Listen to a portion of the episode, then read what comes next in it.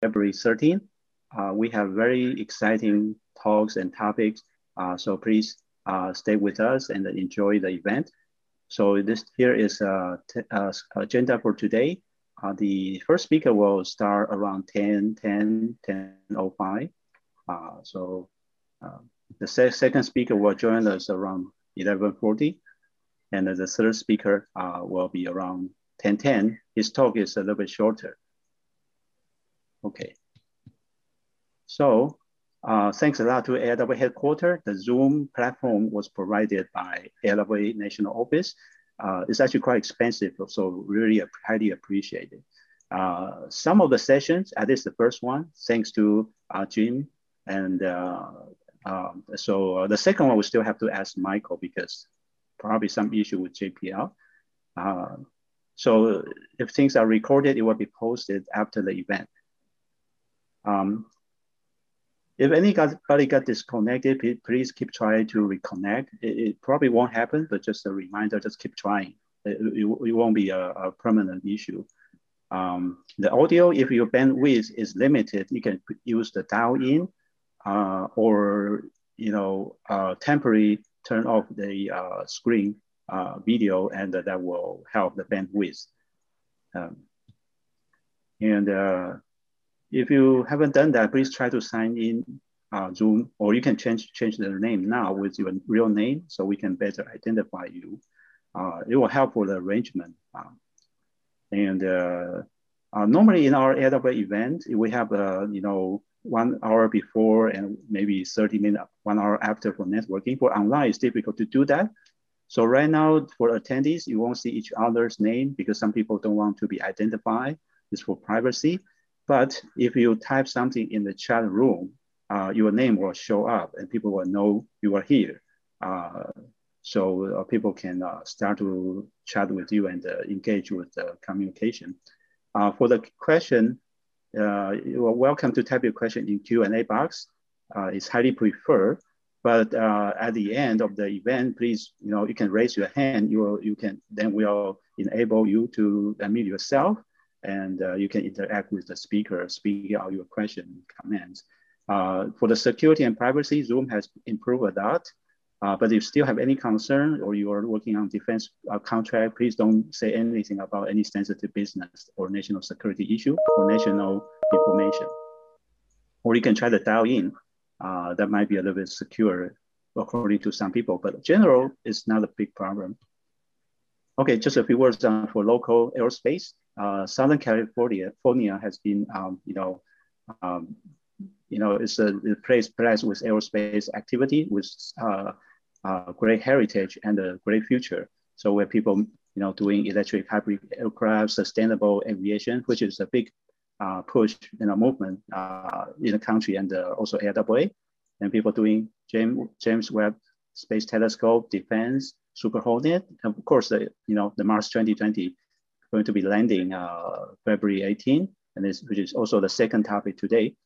And of course, a lot of companies doing, SpaceX, Virgin Orbit, Virgin Galactic, and student projects. And AIAA, once you join AIAA membership, there's a great feature called AIAA Engage. You can immediately log on online and chat with expert AIAA member nationally and internationally. And there are discussion boards, great information. So please, utilize that great benefit. We'll do some kind of demo event in the future so that you be more familiar with that. And try to keep people more, inspire and network together. And we have keep doing events like today. And, we set for almost every Saturday. So here are some upcoming events. But you can look at our website or sign in our mailing sheets. AIAA has different level of membership from professional to associate. Educator is free. So you can log on and look at aiaaa.org/membership. And one word I want to mention is that today, all of our three speakers are happen to be AIAA members. And our first speaker is even the distinguished lecturer. So it's really our great honor. And you can see how the membership really worked. And our first speaker today is Mr. Jim Cavera. He's an AIAA member, and mostly he's the AIAA Distinguished Lecturer. He's a senior engineer from Blue Origin. He's has undergraduate degrees in optical engineering and physics, and his graduate work was in nuclear engineering and aerospace engineering, during which he explored the use of dense plasma focused devices for interstellar travel. He has served for many years on AIAA's Nuclear and Future Flight Technical Committee, and is currently its publication director. His current research is in neutronics, and I think this MHD means magnetohydrodynamics, right? Magnetohydrodynamics. Correct, yes. Okay. MHD codes for fusion device simulation. So without further ado, let's welcome Mr. Jim Cavera. Thank you very much. Great introduction there. I am going to try and share my screen. So let's see here, share screen. We tested this out, it does work. There we go. All right, so everybody should be seeing my slides now. Yes. Great. All right, so I am going to talk to you about nuclear space propulsion. My goal is not to give an exhaustive explanation of every possible nuclear space propulsion topic. That is several days worth of lecture. Rather, my goal is to get everyone a good background in nuclear physics and what goes into making a nuclear reactor, and some of the concepts in which this can be used for space power and propulsion. I'll go into some of the work that's been done before and some of the, a little bit of the ongoing research.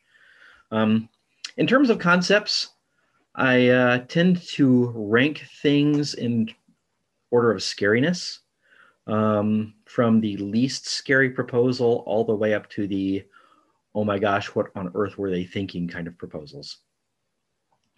Kind of keeping a little bit light. So in order to give this a good treatment, what we have to do is start from what we have today, start from what's known. Basically, we're always trying to fight the rocket equation for any propulsion concept. Here's what we have today. These are a small sampling of some of the commercially available rocket engines that are in use. Or have historically been in use, the ones from the X-15, the Space Shuttle main engine, Space Shuttle solid rocket boosters, the SpaceX Raptor engine. Note that they have a specific impulse of 300 to 450-ish seconds. Hopefully everyone knows what specific impulse is. For those who are just casual rocket scientists as opposed to professional rocket scientists, the best way to explain specific impulse is that it's a measure of efficiency of an engine, and it roughly correlates to the amount of time that 1 pound of fuel will give you 1 pound of thrust. So higher is better. Thrust, on the other hand, is the other measure of a rocket engine, how much stuff it puts out, how much force it can produce. And again, current rocket engines are in the hundreds to low thousands of kilonewtons. At Blue Origin, we make use of a couple of different rocket engines that have specific impulses kind of in line as to, you know, what these other rocket engines are capable of doing. Thrusts between 100,000 pounds and about 500,000 pounds. So, you know, basically what has been done before. Now you note at the very bottom, the NSTAR engine used in the Dawn 1 mission has a much higher specific impulse and a much lower thrust. This is there for comparison purposes. It is not a chemical engine, it is an electrical, an ion thruster. Excuse me, Jim. Yes. Some attendee indicate, is it possible you can make it full screen? Oh, I can try. Yes. Let's see. It's the view or full screen mode. There we go. Let's try that. How's that? Great. Thank you. Okay, no problem. I'm going to try and move my other windows around so I can still see questions as they come up. There we go. All right. Okay, so electrical propulsion is in a different category. In general, it is much higher efficiency, but at the expense of thrust. Now, in a perfect world, what we would want is something with both an incredibly high efficiency and an incredible amount of thrust. So here's what we have to deal with. This is the rocket equation. Note the inclusion of the logarithmic terms, and these are the ones that give us trouble. So if you plug in some of the figures from the previous slide and figure out that you want a delta V of, say, 5% the speed of light, then your mass fraction, the amount of fuel you need, is an incredible number. In fact, it's more atoms than we think exists in the known universe. Clearly, a chemical rocket isn't going to get us there. What we need to do is, again, because of that nice little logarithmic term in there, we need to really increase the specific impulse by a lot in order to get to any meaningful level of efficiency to where we can actually colonize the solar system, which should obviously be our goal. I mean, I may be a little bit biased working for Blue Origin and all, but you know, I think it's a good goal. So here's a hint. How can we bump up the specific impulse? Well, we need a more energetic fuel. Here's a handy little chart of some of the fuel energy densities in megajoules per kilogram. Sugar, coal, fat, gasoline, about 40 megajoules per kilogram. And this is roughly the same order of magnitude as we get from burning hydrogen and oxygen in a liquid-fueled rocket engine. Hydrogen and oxygen, hydrogen burned with oxygen has a fuel energy density of about 88 megajoules per kilogram. Uranium, on the other hand, has many orders of magnitude higher energy density. And for this reason, I think this is where our propulsion future lies. So what do we do with all of this uranium? Obviously, we burn it, using the term loosely, in a fission plant. And this is a basic outline of how nuclear fission works, if you're not familiar with. Step one, all we do is we get some neutrons. We get step two, we get some stuff that splits apart when a neutron hits it, uranium, good choice there. Step three, we make sure that there are enough extra neutrons liberated in the reaction that it keeps the reaction going. And then we just stand back. Uranium is wonderful stuff in this regard. It'll just continue to produce energy so long as you continue to feed it neutrons. And since nuclear fission produces neutrons, you can keep it going pretty much forever. So how many neutrons do we actually need? There is a factor in nuclear science and nuclear engineering called N. Some literature calls it K effective. This represents the number of neutrons produced by the reaction divided by the number of neutrons needed to sustain it. As you can see on the previous slide, this particular little picture depicts 3 neutrons coming out and 1 neutron being used. In general, this is how it happens, but you also have to take into account the neutrons that are absorbed, the neutrons that scatter without doing anything, things like that. So that reactivity factor depends on the particular fuel that you're using, all of the materials that are used, the ones that absorb neutrons, the ones that reflect neutrons, etc. The temperature of the reactor geometry, you know, how everything is constructed. And of course, since this is all governed by quantum mechanics, which is a probabilistic science, you know, there's some randomness that comes into play with it. The phase of the moon, you know, whether you've, you know, made the right sacrifices on the right days or whatever. It's, you know, there's always a little bit of unknown when it comes to quantum mechanics. In general, we try and engineer this away, of course, but you know, there's a lot that goes into this. Some typical values. If N is less than 1, then the reactor is called subcritical. There are not enough free neutrons to sustain the reaction. And so that fission chain reaction will slowly die off. N exactly equal to 1 is the point at which the reactor is critical. And contrary to pretty much every science fiction movie, a reactor going critical doesn't mean that you're about to be in the middle of an explosion. It means that it's just starting to work. Commercial nuclear reactors, the ones that generate power, try and keep their effective reactivity between 1 and 1.1. So enough neutrons to keep the reactor going and a little bit more to account for things like neutrons being absorbed, neutrons being lost to the environment, that kind of thing. If N is greater than 1.1, those reactor operators start to worry. If N is greater than 2, that's when you start to run. And if N is greater than 50, you've basically just detonated a bomb. Reactivity is also sometimes listed in dollars and cents in some literature. Depending on the source of the literature that you're reading, you might see N, you might see dollars and cents. N and K effective are generally used for reactor operations, for reactor planning, things like that, reactor maintenance.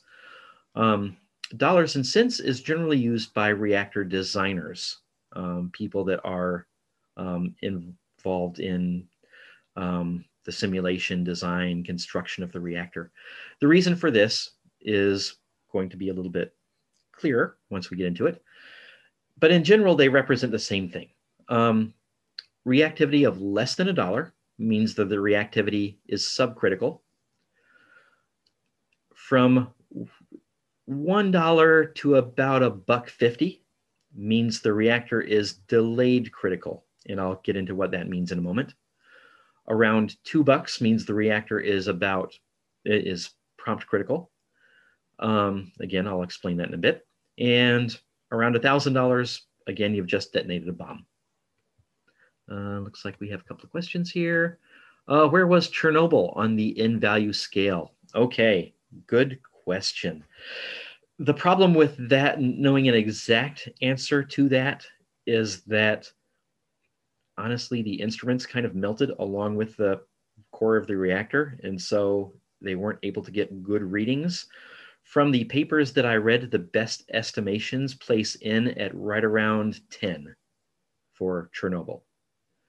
So not near bomb territory, but well above the we need to run territory. Okay, so here's your standard reaction cycle. You have some uranium-235. I'll go into what the different isotopes mean in a moment, but uranium-235 is what us nuclear scientists consider the good stuff. It's the stuff that will happily fission when hit with a neutron.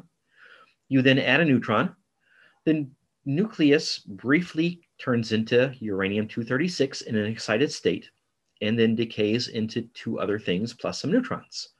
In this particular instance on the top line, it's krypton-92, barium-141, and 3 neutrons. But a lot happens at the same time. If you've gone through a basic college chemistry course, you may recall that in college chemistry 101, they said that anytime you burn a hydrocarbon, you always get carbon dioxide and water as a result, which is kind of true, except the real world is a lot more complicated. And if it were that simple, then we wouldn't need emission controls on cars so much. You also get carbon monoxide, sulfur dioxide, all sorts of other things going on. Nuclear reactions are the same way. The simplistic picture of the top line is truly a simplistic picture, and there are lots of side reactions that are going on simultaneously. For instance, the uranium-235, when hit with the same neutron, could also just emit a gamma ray and happily stay as uranium-236, or it could split into strontium-90 and xenon-144 and 2 neutrons, or rubidium and cesium, or whatever. And then you have to remember that all of those decay products, all of the strontium-90s and rubidium-96s, etc., are also radioactive, and so they're going to decay. For instance, Krypton 92 can decay by releasing a neutron, dropping down to rubidium 91 and releasing a beta particle. Or it could release a neutron and have an excited rubidium nucleus, which then spits out another 2 neutrons, etc., and so on. So in the core of a reactor, there is a lot happening at the same time, which goes back to the definition of prompt critical versus delayed critical, as in the previous slide. So the prompt neutrons are the ones that are ejected immediately after the fission event or from the fission event. So the uranium-235 absorbs a neutron, spits out 3 neutrons, or spits out 2 or 3 neutrons, depending on what it splits apart into. These are the prompt neutrons. They come out immediately. So when a reactor, as seen in the couple of slides back, is prompt critical, it means that it is critical only relying on those prompt neutrons. Delayed critical takes into account these delayed neutrons. These are the ones that come off the fission products as they naturally decay. So when Fukushima happened about 10-ish years ago, a lot of my friends had a lot of questions for me because, you know, nuclear scientist here. They're like, well, why couldn't they just shut the reactor off? Well, you can.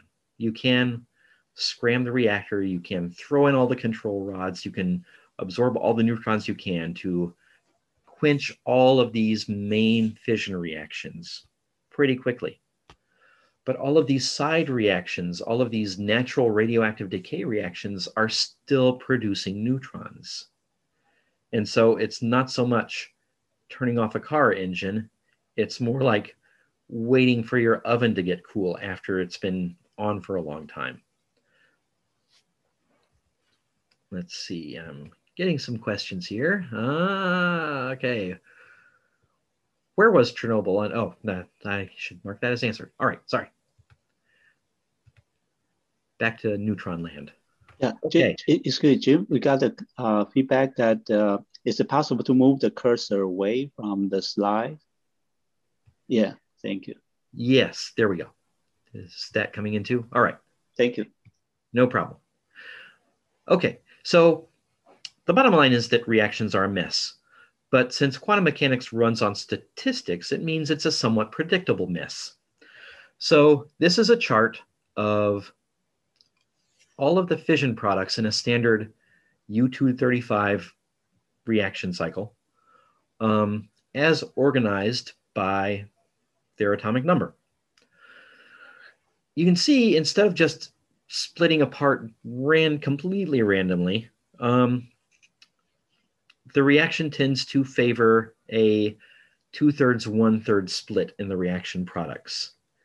So going back a slide, let me see if I can go back a slide. Oh, there we go. You'll notice that there's kind of an uneven split between the lighter and the heavier reaction products. And this little fact is what allows us to make nuclear reactors somewhat predictable and get around some of the quantum mechanical probability-ness of it. So chemists have it fairly easy. They have 118 standard chemicals that they know about. Most of them they don't even use. Pretty much everything after uranium is artificially created. And that's it. It's a very small periodic table of elements. Contrary, nuclear physicists have this guy. This is the table of isotopes. Kind of like the periodic table, you start off way down here at the lower left with helium, and then you work your way upward to the upper right, going toward iron, lead, uranium, all of the more fun stuff as you get upward in terms of number of protons, number of neutrons. Everything in black is pretty much stable, but as you drift away from that axis, things become increasingly more interesting. Now note that all of our fun nuclear fuels are kind of up here in the upper right-hand part. You can see uranium-238 called out specifically. Thorium is in there. That's where us nuclear scientists examine things for potential as a nuclear fuel. These are all of the unstable things, all of the things that really don't like to exist, like to split apart and produce energy. Down here on the other end, hydrogen, helium, oxygen, things like that. These are so stable that they make for good shielding materials. They can absorb neutrons without really caring too much, without becoming unstable. Now note that iron 56 is specifically called out on this chart. And the reason for that is very interesting. It is because iron 56 is the most stable stuff in the universe. It is the one isotope that can neither gain energy from fusion or gain energy from fission. So this is why white dwarfs are largely made of iron. This is why somewhere in 100 trillion years, very deep time, the universe is going to consist of largely just big hunks of iron floating around in space. Iron hangs around forever. But also this is kind of represents the dividing line. Everything heavier than iron can potentially gain energy from fission. Everything lighter than iron can potentially gain energy from nuclear fusion.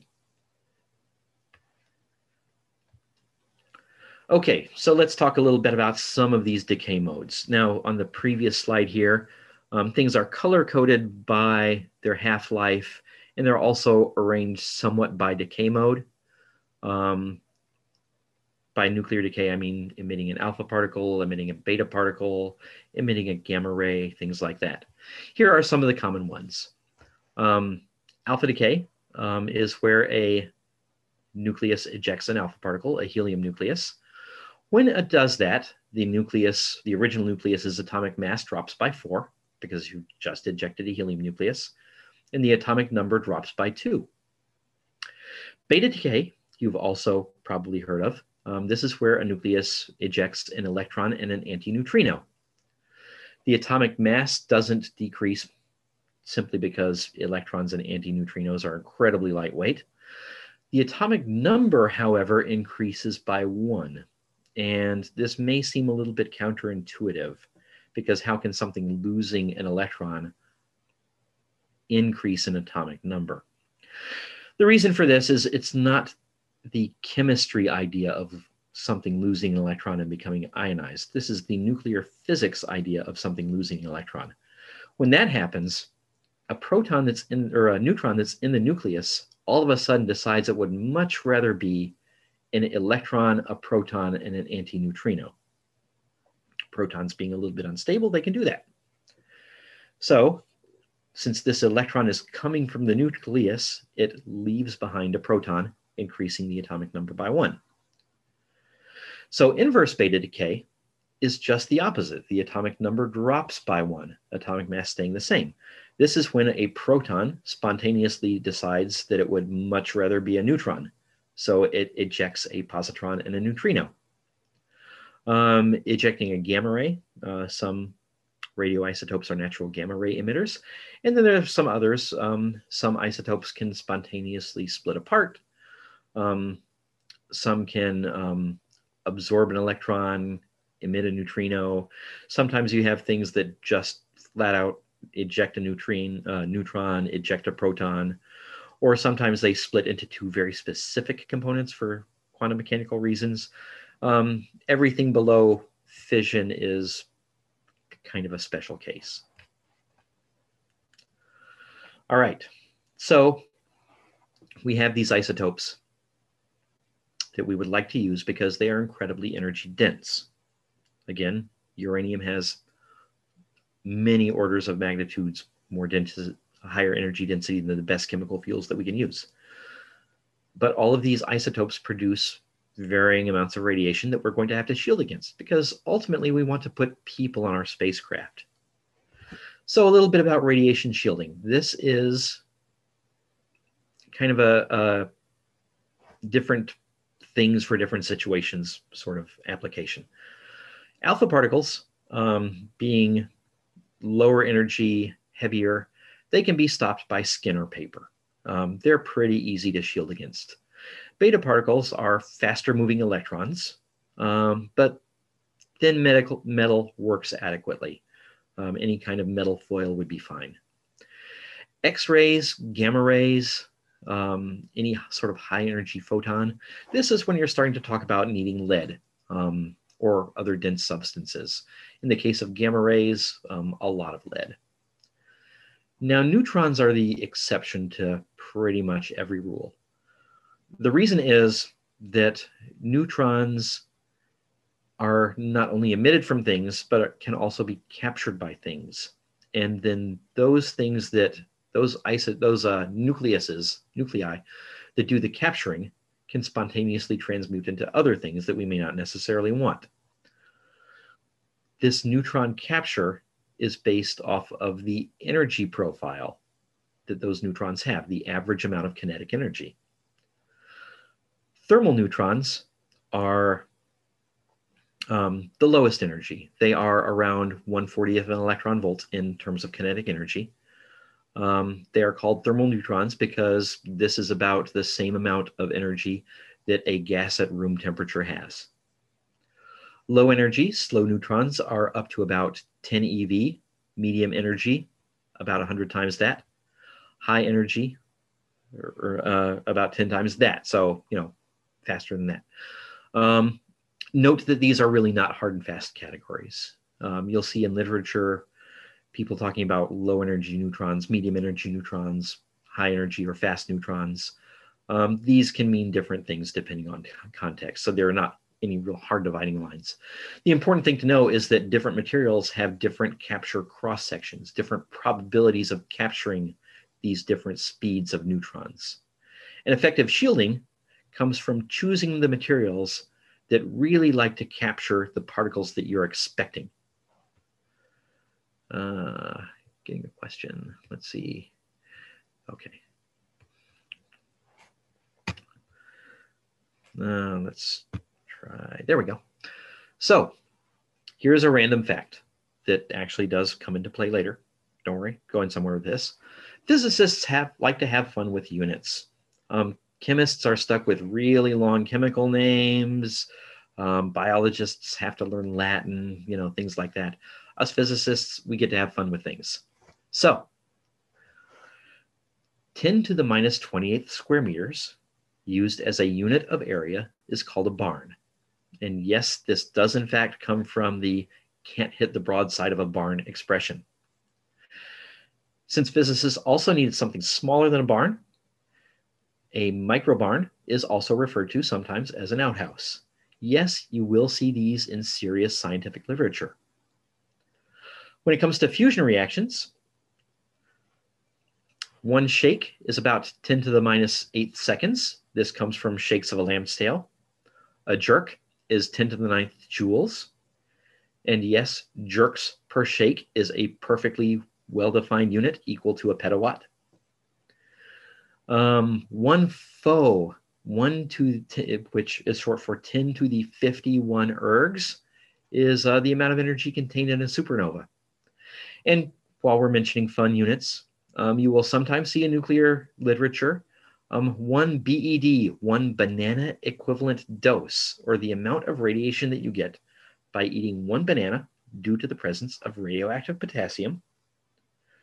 And then, of course, one of my favorites, which I've been told is actually in active use at JPL, 1 pirate ninja is equal to 1 kilowatt hour of energy over the course of 1 Martian day, as mentioned in the book The Martian.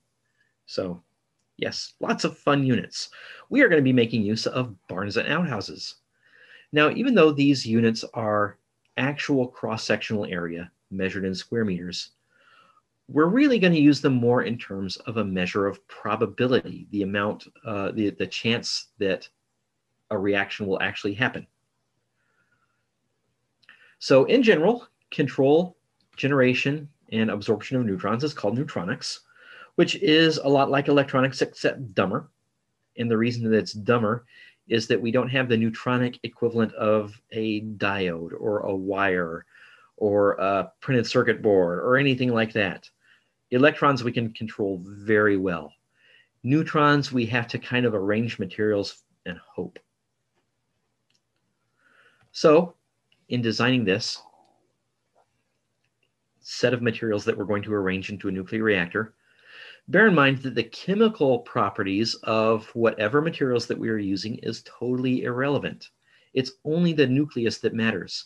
If you're designing a reactor and you're wanting to use carbon as a reflector, it does not matter at all if that carbon is graphite, diamond, or just, you know, a block of carbonized sugar for whatever reason. The important thing is that it's actually carbon-12 and not some other kind of carbon. Likewise, neutron absorbers, hydrogen is a popular one. Guess what? Water has a lot of hydrogen. Polyvinyl chloride has a lot of hydrogen. Plastics have a lot of hydrogen. It doesn't matter what form that hydrogen is, so long as you get the hydrogen nuclei in the right place at the right time and doing the right thing. Okay, so now that we're talking about materials, talking about neutron absorbers, neutron reflectors, it's important to note that whenever I say neutron reflector, it's not a reflector so like a mirror. Don't think of it in terms of that. Think of it as being a reflector more like a white wall is a reflector. It's more of a scattering than any sort of actual optical reflection. We don't know of anything that's the neutronic equivalent of an optical mirror. Okay, other classes of materials. Fissile, sometimes called fissionable, are the things that can undergo fission when hit with a neutron. So uranium, plutonium, that kind of thing are the most common materials. Now the cross-section of uranium-235, the stuff that we most use for our nuclear reactors, is around 600 barns to slow neutrons. 600 barns is, in terms of probability, pretty much a sure thing. It's kind of absolutely going to happen if it's above about 10 barns. If it's around 1 barn, it's kind of sort of a 50-50 chance. Again, these aren't hard and fast numbers. If it's a millibarn or a microbarn, it's probably not going to happen. So just so that you're keeping scales in mind when we talk about cross-section and reaction probabilities. So fertile materials are things that can be converted into something that is fissile. So you may have heard about thorium reactors. The thorium fuel cycle is different than the uranium fuel cycle. In the uranium fuel cycle, in the U-235 fuel cycle, U-235 is struck directly with a neutron and fissions right away.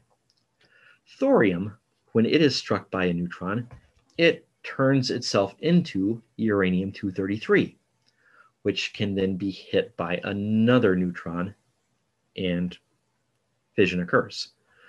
So thorium is very useful as a fuel, but it's important to remember that it's not the thorium that's itself that is doing the fissioning.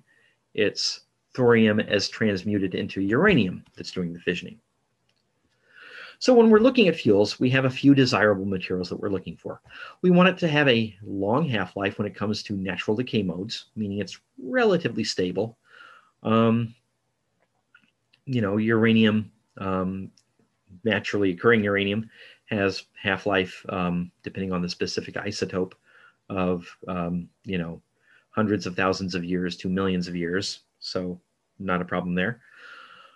We wanted to have a high neutron capture cross-section, so something 10 or higher so that we know that the reaction is going to take place. We want it to release 2 or more neutrons per fission event so that we have enough free neutrons to keep the chain reaction going. And ideally, we would like to be relatively abundant in nature. Things like uranium, thorium, though they're not metals that you can find on every corner necessarily, they are fairly common.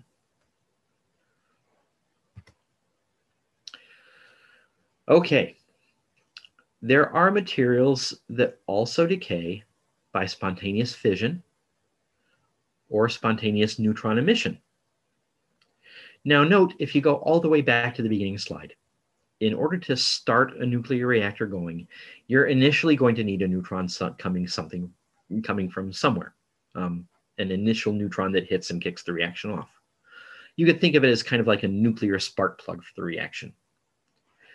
Materials like americium and beryllium are oftentimes pressed together into a pellet to work as a spark plug, because together they have a nice little reaction where they create a few free neutrons.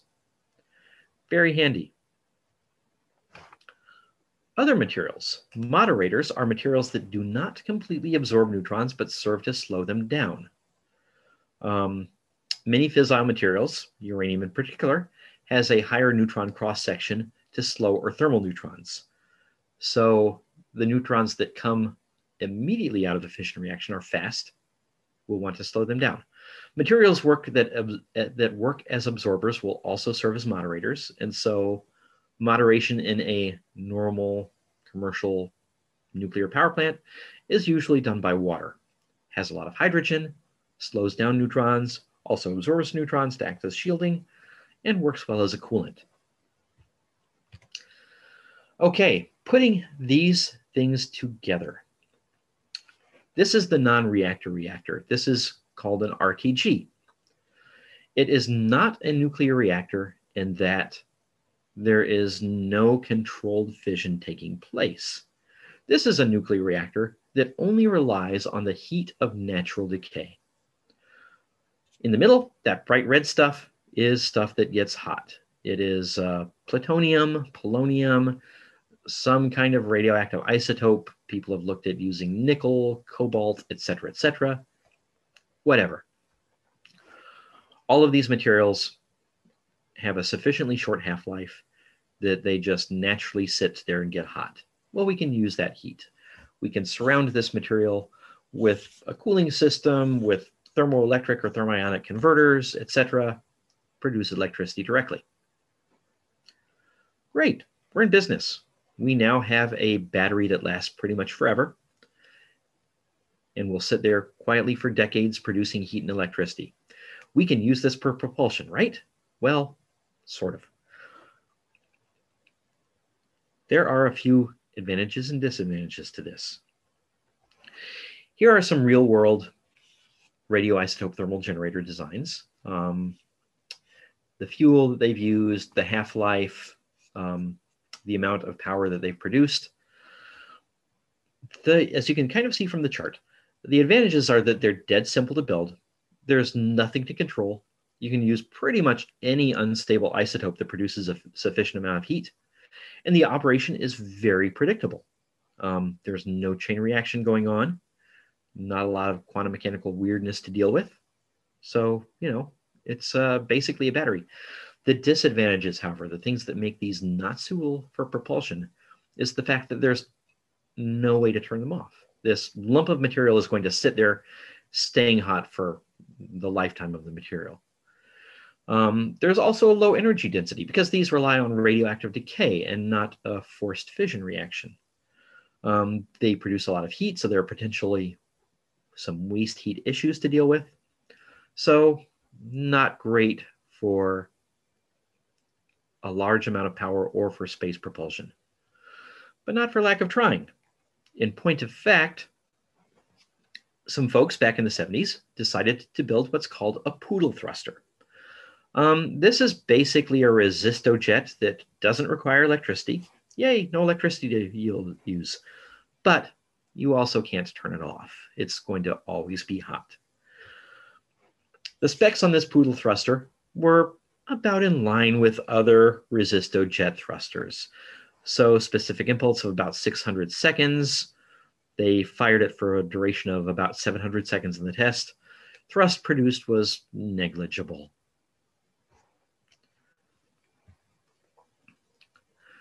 Okay, let's see. So questions. So having a little bit of technical difficulties here, because if I move the question box off to the side to where it isn't interfering with the slides, I can't see questions right away. So what I'm going to ask is that we hold off questions until the end, and I'll try and leave about 20 minutes or a half hour or so for those. So, okay. Next.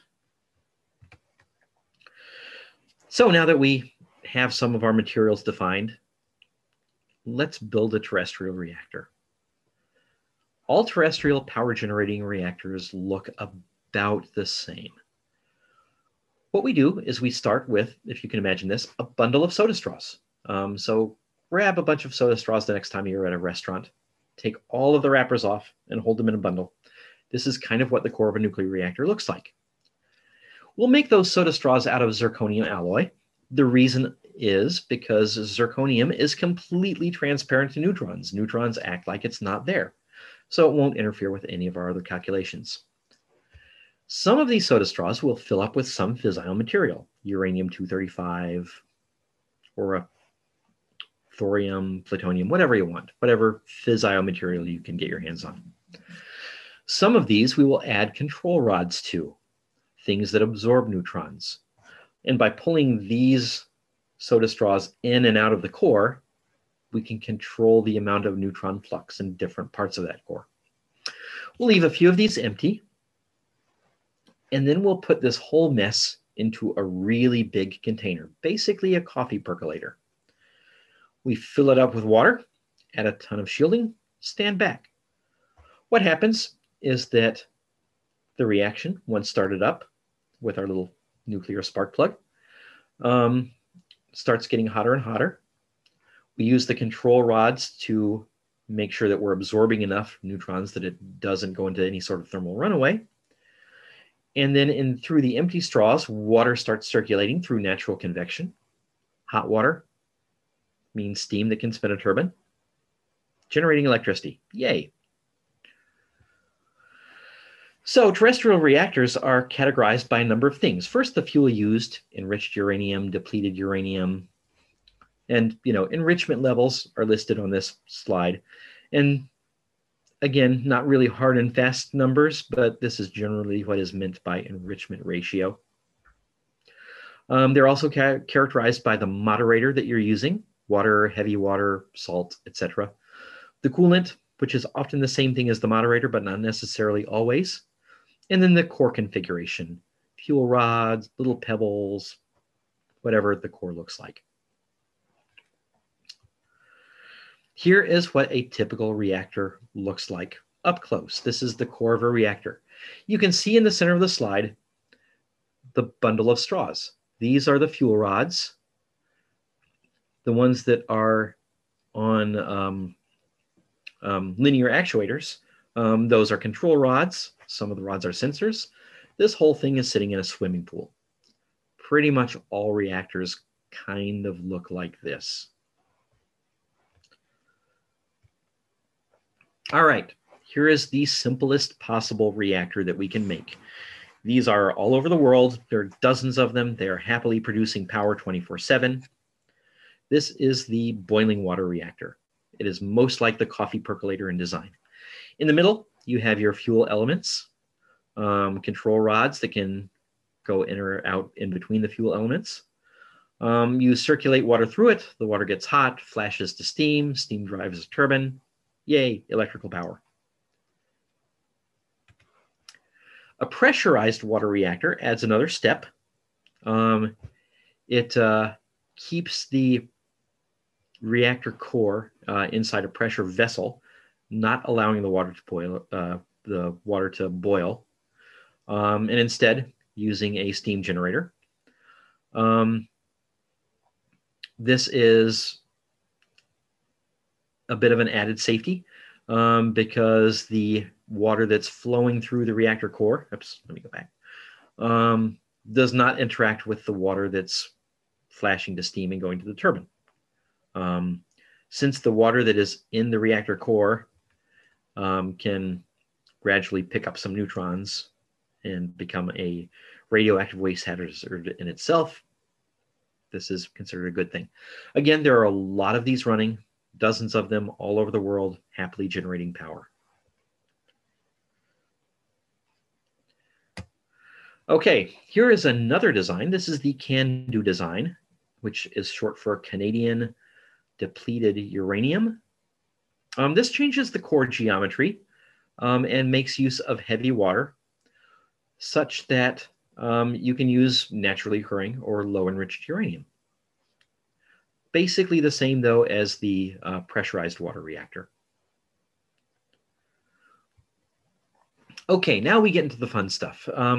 And by fun, I mean interesting concepts that have not necessarily been as thoroughly explored as the various types of water reactors, but still might have some potential both for ground-based power production and for use in space.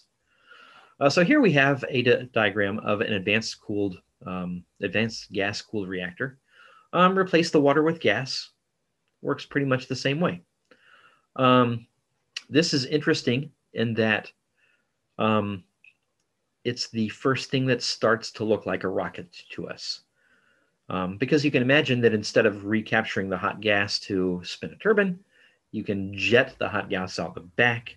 There's your rocket engine. Liquid metal reactors are another thing that have been pioneered here for power generation on Earth. They use a metal as a first stage coolant moderator.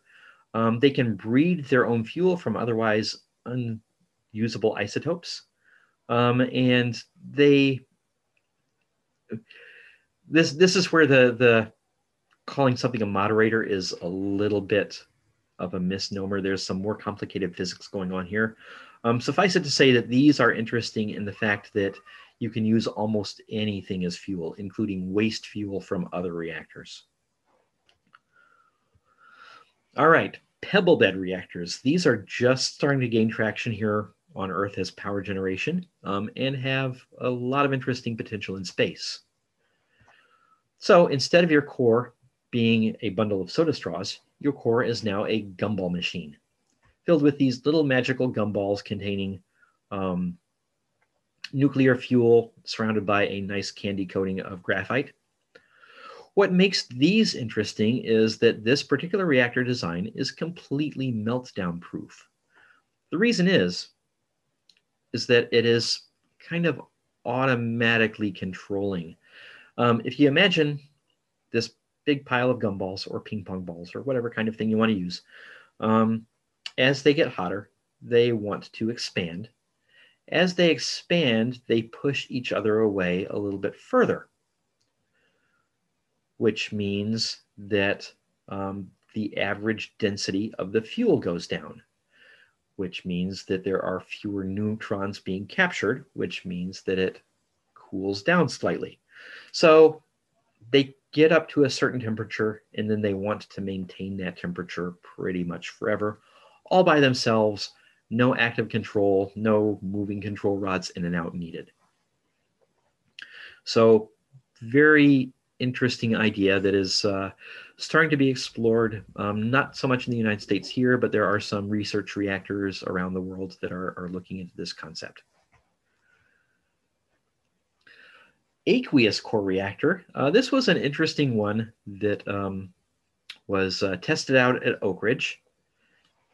This too I'm including, not because it's seen a lot of use on Earth. In fact, they only built one test reactor at Oak Ridge, but because there are some interesting parallels for use in space propulsion to this particular reactor design. So instead of the core being a solid with the soda straws, solid fuel, that kind of thing, the core is a liquid mixture of uranium salt and water, and control is accomplished by adding other salts or submerging control rods or somehow changing the actual chemical density in this vat of fluid. Again, not really ever used on Earth except in one instance as a research reactor, but some interesting parallels as to what we can do in space, and I'll get into that a little bit later.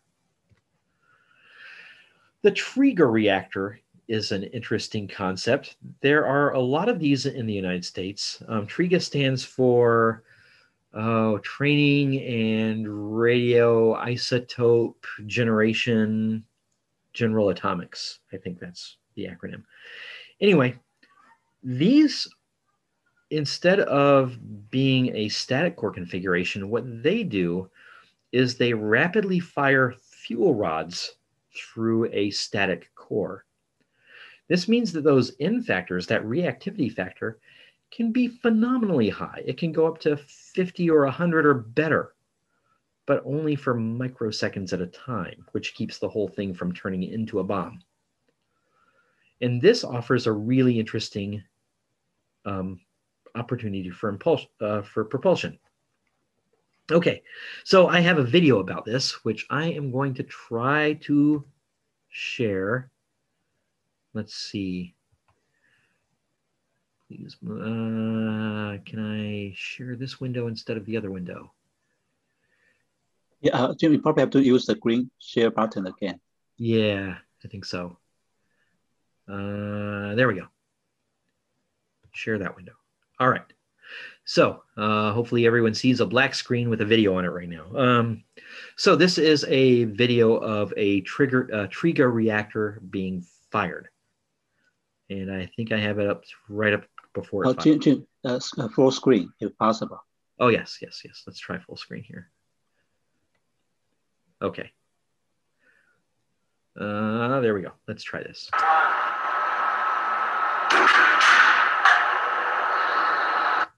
Okay, that really brief flash was the control rods being fired through the core. And you can see the reactor core design very nicely in this picture. The bundle of soda straws, that kind of thing. You will also note this nice blue glow coming from the Cherenkov radiation as the electrons that are released from that nuclear reaction are forced through the water at speeds faster than light. Very interesting. Jim, some attendee mentioned, could you play that again and also make it real full screen in the view menu? Yeah, let's try the real full screen interface. Is that a little bit better? Or I think maybe it's in the video or playback. Oh, right, here we go. Here we go. Yeah, yeah. That's the one. All right. So I'll rewind. Play again.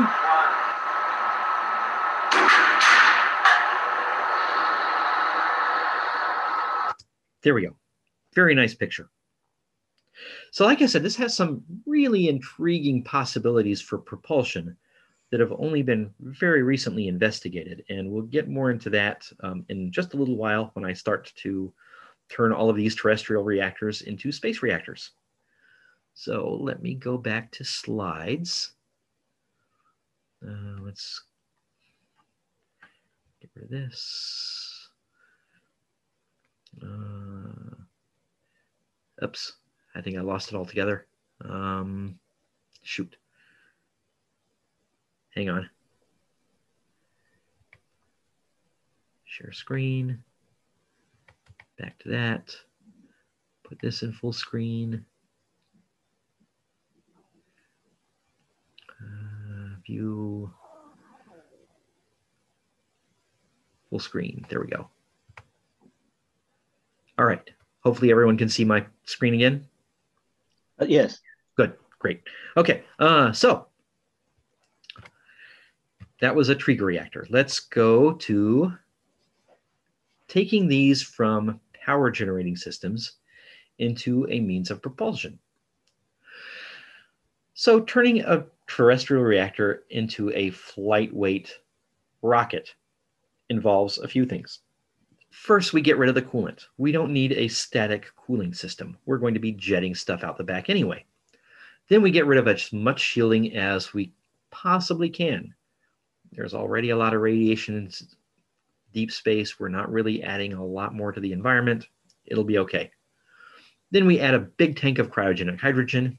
We run the hydrogen through the core, jet it out the back, instant rocket engine. And with the NERVA project back in the late 50s through the early 70s, this is exactly what they did. Here's a slide of showing one of the NERVA rockets that they built. This is a solid core nuclear thermal rocket. And note how similar it looks to both a standard rocket engine and a standard nuclear reactor.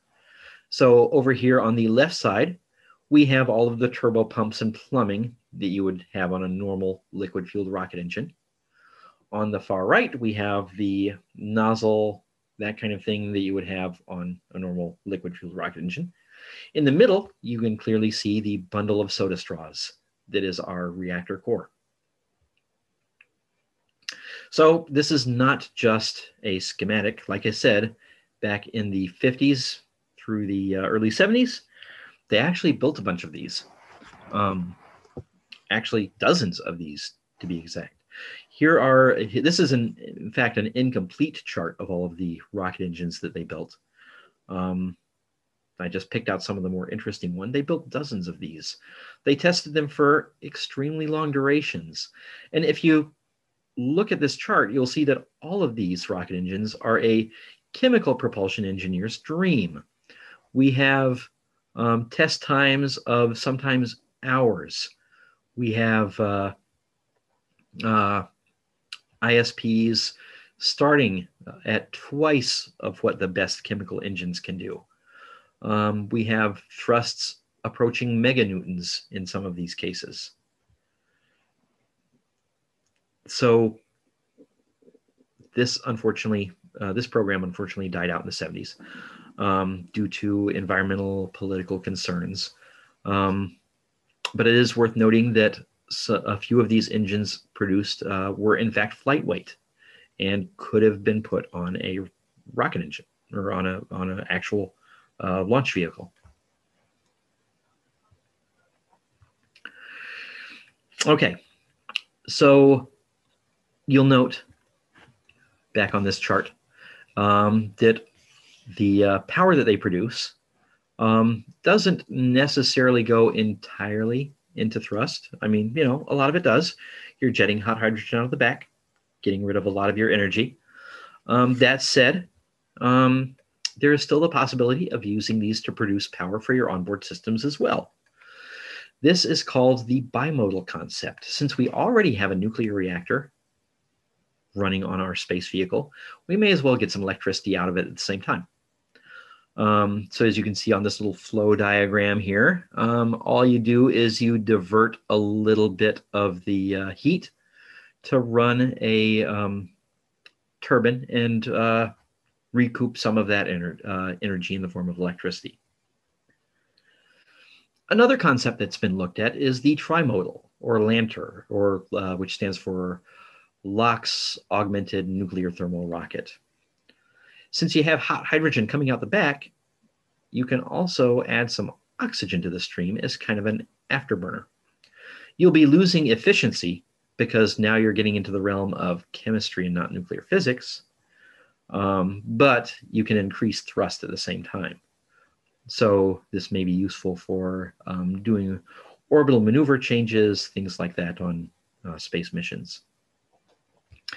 Now note that you're certainly adding complexity to the system in both of these cases.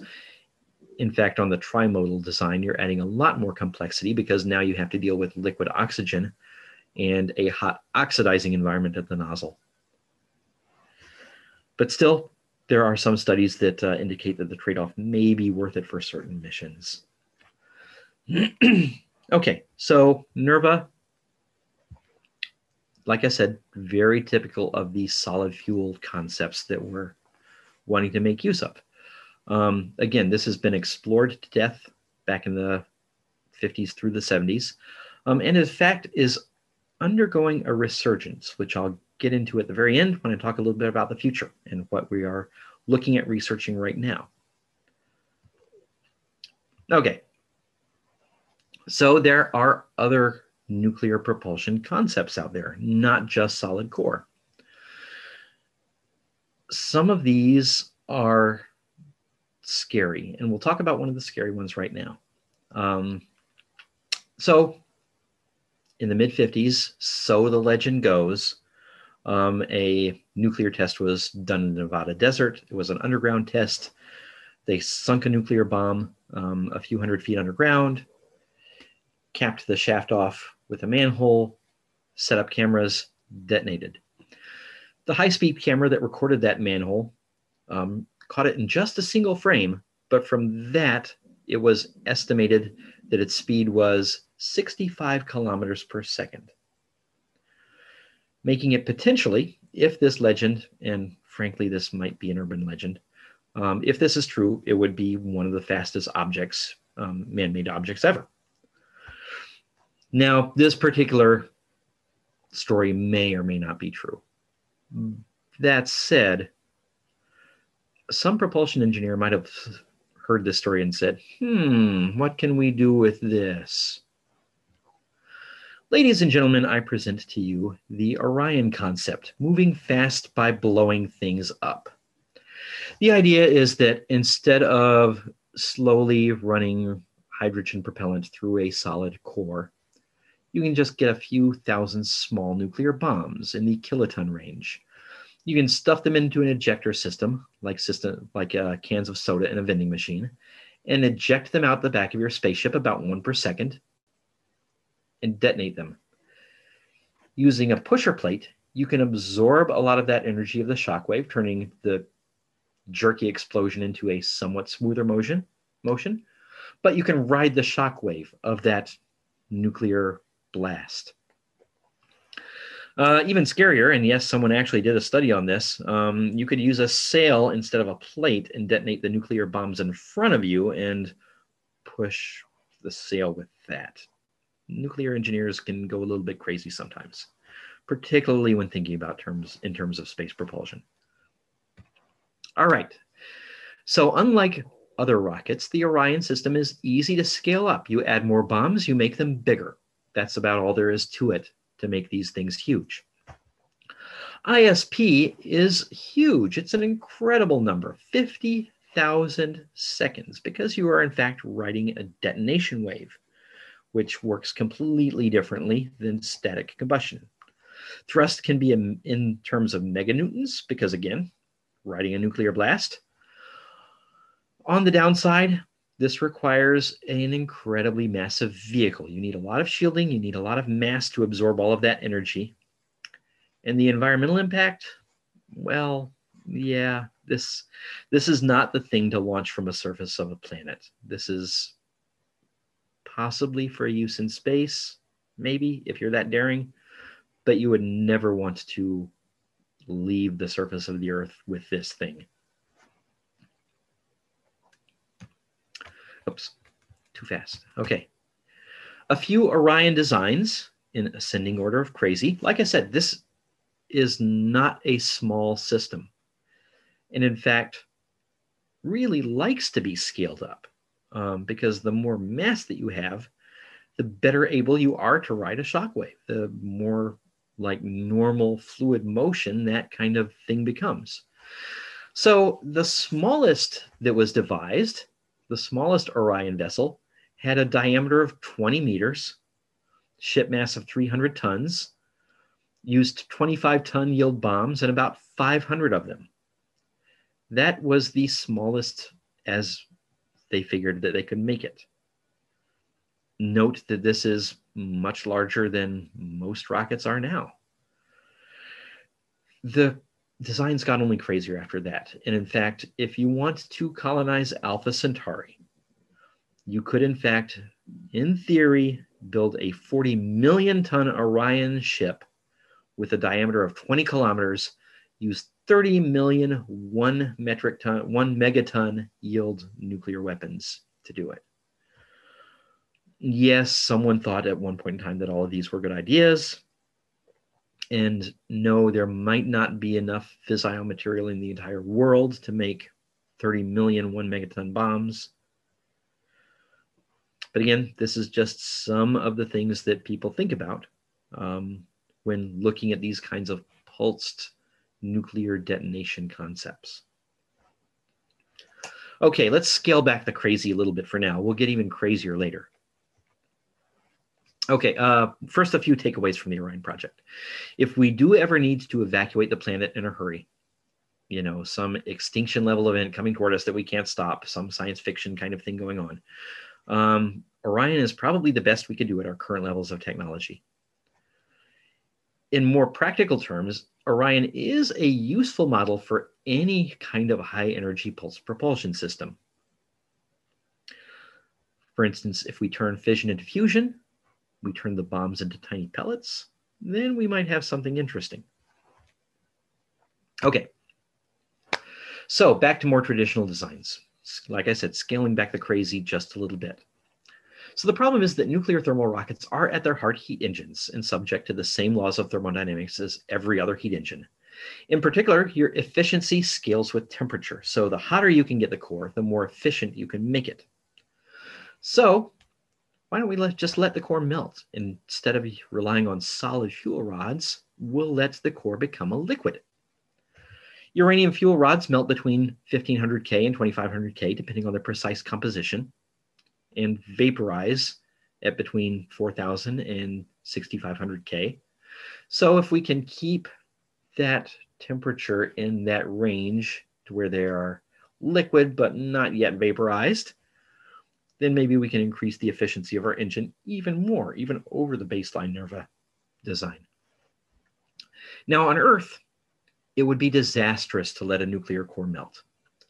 But on space, where you don't have so much gravity to deal with, there are some interesting possibilities. Maybe you could spin the chamber and hold the nuclear fuel in by centrifugal force. There are a lot of interesting ideas as to how to contain a liquid nuclear fuel and keep it separated from the hot hydrogen that you want to use as a reaction mass. Okay, so since we're already trying to keep liquid uranium contained, why don't we just let it vaporize? So a liquid core reactor can give you an ISP of about 1500 seconds, about twice what a solid core reactor design can do. If we just let the uranium vaporize, we can bump that up significantly. So fuel is around 7,500 K and injected as a wet vapor. ISP is now bumped up to 2,000 seconds. Now, of course, we have the added difficulty of keeping the vaporized fissile stuff from escaping our reaction chamber along with the hot hydrogen. But since we've come this far, why don't we just turn up the heat a little bit more? This is the gas core or nuclear light bulb. So instead of using vaporized uranium, what we do is we use uranium hexafluoride gas, pressurized uranium gas. This is contained in a quartz bulb that has a melting temperature right around 6,000, 8,000 K, depending on exact geometry and composition. Hydrogen is passed around the bulb, hopefully fast enough to keep the quartz from melting. ISP is bumped up to 5,000 seconds, and thrust can be in the meganewton range. But there are serious engineering problems to contend with. First of all, you have to absolutely keep that quartz envelope from melting, which means you have to be circulating hydrogen propellant through that system as fast as possible to get rid of as much heat as possible while the reactor is in operation. Since the reaction mass, or since the core rather, the reactor core is a gas, you're going to have difficulties with moderation. You're going to have difficulties with throttling the reactor. Still, from a strict engineering standpoint, this is possibly the best that we can do in the short term. Thrust in the meganewtons, ISP of around 5,000 seconds. This nuclear light bulb engine could theoretically get us to any point in the solar system in a matter of months, even the gas giants. So, you know, very great for from a mission design perspective. Okay. All of these previous reactors, barring Orion, are heat engines and are subject to the laws of thermodynamics. But what if we could just ditch the laws of thermodynamics altogether and not tie efficiency of our engine with the heat of the core? So let's go back to TRIGA reactors. Every time they pulse, they generate as many prompt neutrons as a nuclear bomb does.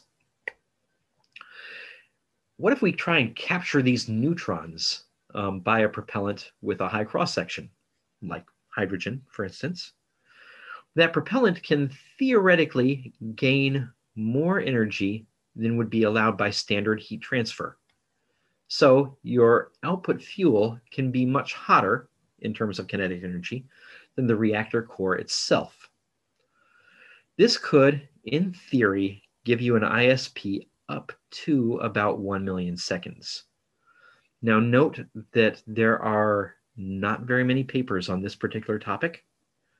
Some of the ones that are there are classified. And this is a relatively new concept in terms of exploration. The earliest paper I was able to find came out in 2011, I believe. Still, if we want to decouple our engine efficiency from our engine temperature, this is one potential way to do it.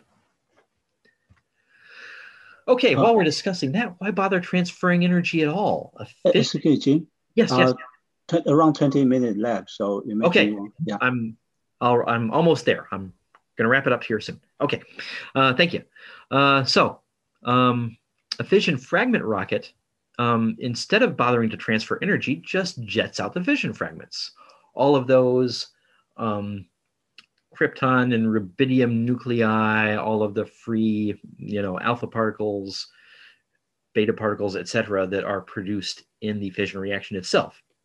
Jet them out the back. That is your reaction mass. On the upside, ISP is incredible because these particles are traveling at near the speed of light. So your effective exhaust velocity is huge. On the downside, thrust is best measured in units of hummingbirds. And fun fact, a hummingbird can generate up to about 50 millinewtons of thrust.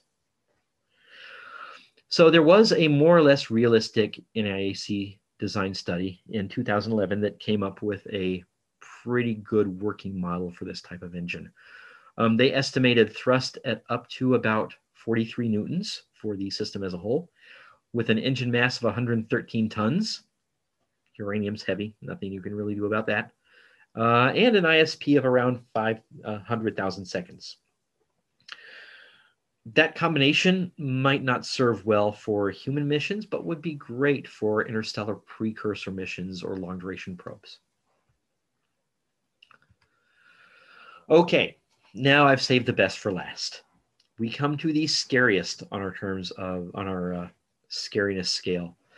This one is from Robert Zubrin, who's pretty much the king of scary. And it is dedicated to all of those people who really liked the idea of Orion, but decided that it wasn't quite explodey enough. Can we take Orion and somehow make it more explodey than it already is? Ladies and gentlemen, the nuclear saltwater rocket. So what you do is you dissolve highly enriched uranium salts in water. You contain these in hollow rods made out of something that absorbs neutrons, like borated steel, for instance. And then you use a series of pistons to evacuate all of these rods into a chamber all at once. When the streams cross, when all of this highly enriched radioactive liquid comes into contact, they go prompt supercritical pretty much instantly. And here's the important part, it will continue to do so until you are out of fuel. So essentially, this is a megaton class nuclear weapon that just never stops exploding. All right, this is the basic design. And here are some statistics to go along with this scary beast. Thrust, 15 meganewtons, ISP 500,000 seconds. Chamber temperature and pressure are in the oh my God territory. But if you want an Epstein drive like they have on the Expanse show and books, this is pretty much it. This would get you to anywhere within the solar system in a matter of days. So there we go. All right. Since we got 20 minutes left, and I imagine we have a lot of questions, this is a good question stopping point. So what I'm going to do is I am going to stop sharing for now in order to better take questions. Let's see, how do I stop sharing? There we go. All right, so we will go in more or less order here.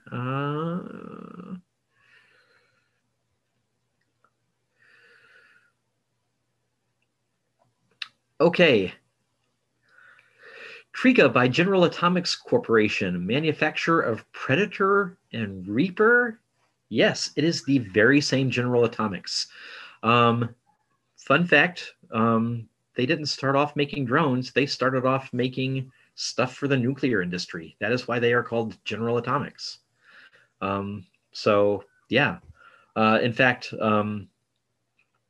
Freeman Dyson, one of the pioneers of the Orion concept, was more or less on, you know, permanently employed by General Atomics during his working career.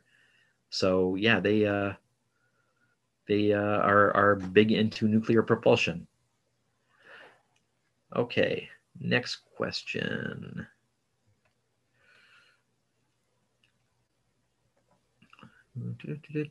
Okay, what is the size of the NERVA rocket? So the size of these, so they did all the way down to the smallest being a flightweight rocket, the NTX series. That was approximately the size of Space Shuttle main engine. Now, of course, you have a big tank of hydrogen feeding into it. You also have some shielding that Space Shuttle main engine does not need, but similar scales in terms of size. Let's see. Anything derived from the Peacemaker nuclear propulsion modified bomber? Okay. There are. And this is something that would be very hard for a regular person without clearance to find any information on. And okay, so there are some things that I can say about this because they've been made public. There was an experimental nuclear reactor made for propulsion purposes.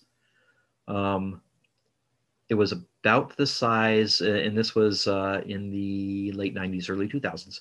It was about the size of a 55-gallon drum, and it's produced about 1 gigawatt of thermal power.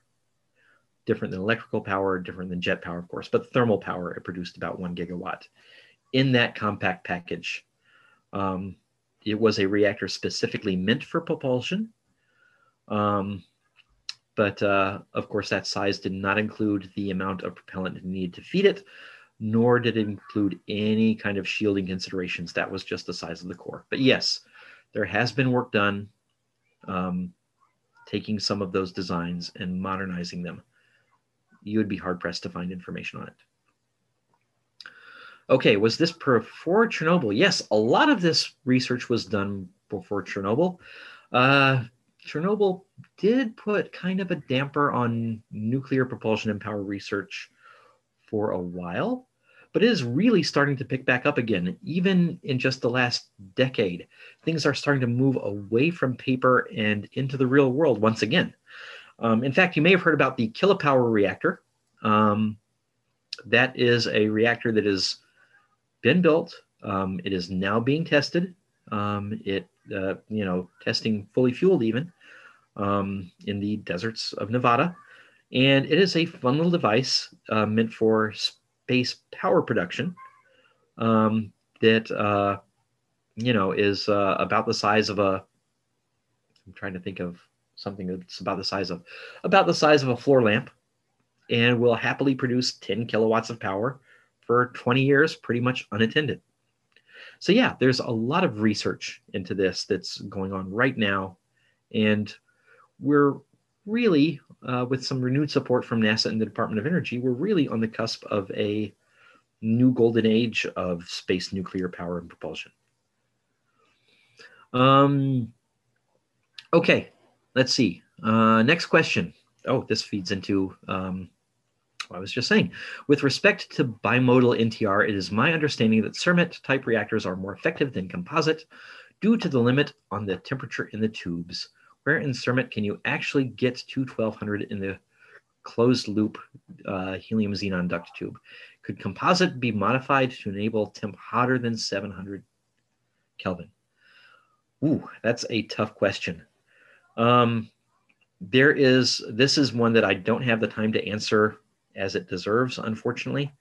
The short answer is you might want to take a look at some, not just cermet fuels, but take a look at HALEU fuel geometry as well.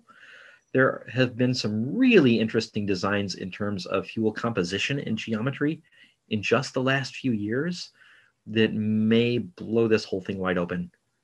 Pun not actually intended. So there we go. Do I work with Megan Mitchell? No, I don't. Are you assuming that the laws of thermodynamics are wrong? No, no. I am not assuming that the laws of thermodynamics are wrong. I'm assuming they are right. And it's, you know, pure and simple a law of thermodynamics that high temperatures equate to high efficiencies, but it's also not the only means of achieving high efficiency. So efficiency in terms of ISP, specific impulse, is based on the speed of the exhaust gases. And this is what electric rockets do. Electric propulsion systems like ion propulsion don't actually heat the propellant. They accelerate them using electric or magnetic fields. There are likewise some nuclear concepts that can get to incredibly high efficiency, fission fragment, for instance, not because they're making anything hot necessarily, but because all the stuff coming out the back just happens to be going very fast. So that particular point has nothing really to do with the laws of thermodynamics. Okay, mentioned that the Orion concept has environmental issues when launching on the Earth. Are there any environmental issues with other ideas? Yeah, unfortunately, a lot. And most of these ideas are being looked at not for getting off the Earth, but for in-space propulsion only.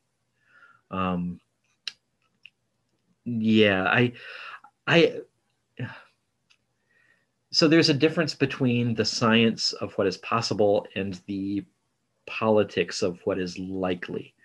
And I don't see any of these nuclear propulsion concepts are ever likely to be used as a means of departing Earth's gravity well. But as a means of departing Earth's orbit, yes, absolutely. What funding is available for hardware development? So NASA has actually been increasing spending on that to the tune of about $1 million a year for hardware development. So this just in the last few years. So yeah, things are looking up in this field. For the Orion concept, what momentum transfer causes the change of velocity on spacecraft? There is no medium to act as a propellant. So is it the particles in the detonation wave? Yes, it is the particles in the detonation wave. Impinging upon that shock, that pusher plate. Wasn't there a NERVA concept used that used air as the working medium to allow essentially unlimited atmospheric flight time? Yes, there was. There were several of these ideas explored in the 50s, 60s, and then they were brought up again in the early 2000s for nuclear cruise missiles. They haven't gained a lot of traction, mostly because of the environmental and political concerns. But yeah, it's absolutely a possibility from a physics and engineering standpoint. Okay, which of these concepts are more manageable when we reach our destination and are no longer putting energy into exhaust? Ooh, that's a tough one. Honestly, probably the ones that are safest are the traditional NERVA solid fuel approach, just because there is such a body of research and practical engineering behind them. And we know how to deal with solid core reactor design and construction and operation. All of these, it is worth noting, even the solid cores, have problems with heat rejection in space, which is a completely separate issue. In point of fact, any advanced propulsion concept is likely to have heat rejection issues. And so there are people talking about using things like oil drop radiators and oil droplet radiators and things like that for doing heat rejection. But yeah, any science fiction spaceship concept that uses some kind of nuclear propulsion system and does not have massive heat sinks is likely wrong. Okay, nuclear fusion. Where does nuclear fusion fit in? Okay, is this too advanced or not practical? Where are we with this technology? It's not too advanced. It's not impractical. It is an entirely separate 2-hour lecture. And I could,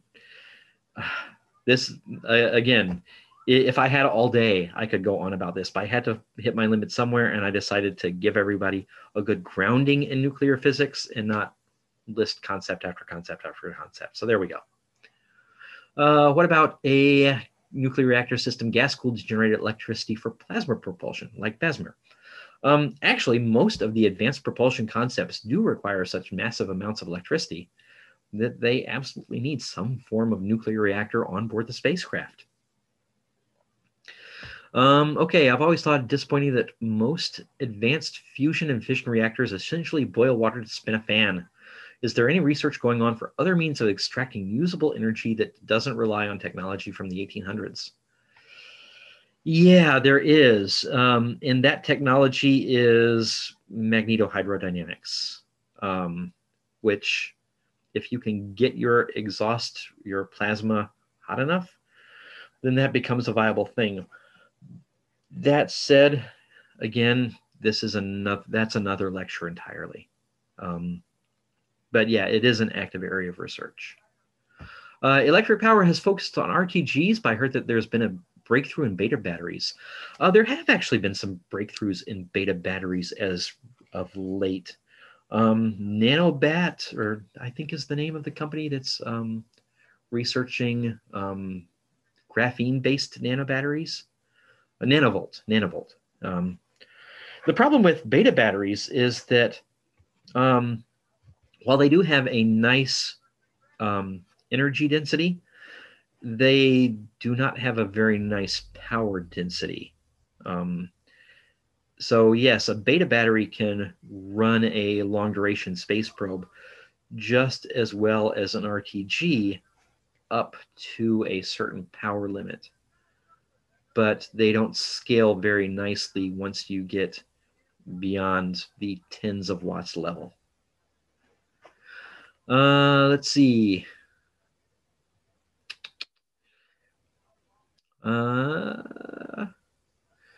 Okay, what kind of setup reactor does the Russian nuclear cruise missile use? From what little we know and what little you can find from public sources, it's basically a solid core NERVA design, but one that is air breathing as opposed to hydrogen. Reshare the last slide on the insane engine. Yes. I'll do that in a moment here. And then also how to suggest to try an experiment in the lab without causing a calamity. How would you suggest to develop a prototype? Okay, so nuclear fission reactions are not something that you can build in your garage, unfortunately. That said, nuclear fusion reactors you can build in your garage. And if you want to go that route, Again, I couldn't really touch on that for time constraints. But if you want to go that route, look up, there's an issue of Make magazine from several years ago that tells you how to build an inertial electrostatic confinement fusion reactor in your garage, also called a Farnsworth fuser. I myself actually have a small dense plasma focus device that I play with that's in the kilojoule range. So yeah, fusion reactors, build away, have fun.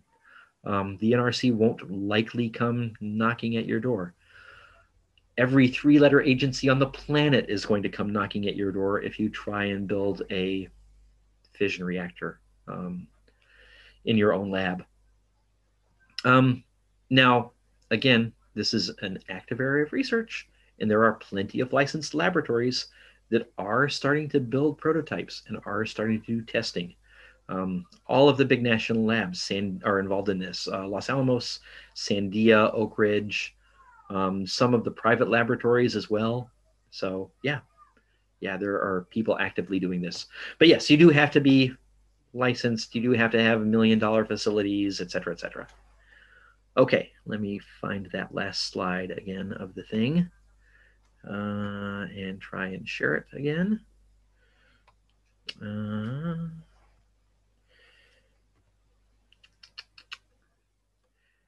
Okay, share screen. That one, share, there we go. Okay, and as the saying goes, thank you for coming to my TED Talk. I think I ran over by a few minutes, but hopefully we can roll with that. Thank you, Jim. This is so fantastic. You know, people are so excited, and wish we can, you know, we can arrange for you coming back for the more crazy idea. The future. Oh, like I said, I could go on. If you wanted to schedule me for half a day or even a full day, I could do it easy. Oh, really? Wonderful. We'll do that. Yeah, in fact, I have a whole nother slide deck on fusion and other weird stuff that I'll include when I email you the link to the slide decks on Google Drive. Okay, let's arrange that. Thank you so much. Appreciate it. This is wonderful. Thank you. Yeah, excellent. Stay in touch. I will. Okay, thank you. I'm going to turn off my camera and enjoy the rest of the talk. Yeah, stay with us. Michael is here, so we'll start with him now. Stay. Yeah. All right. So our next speaker is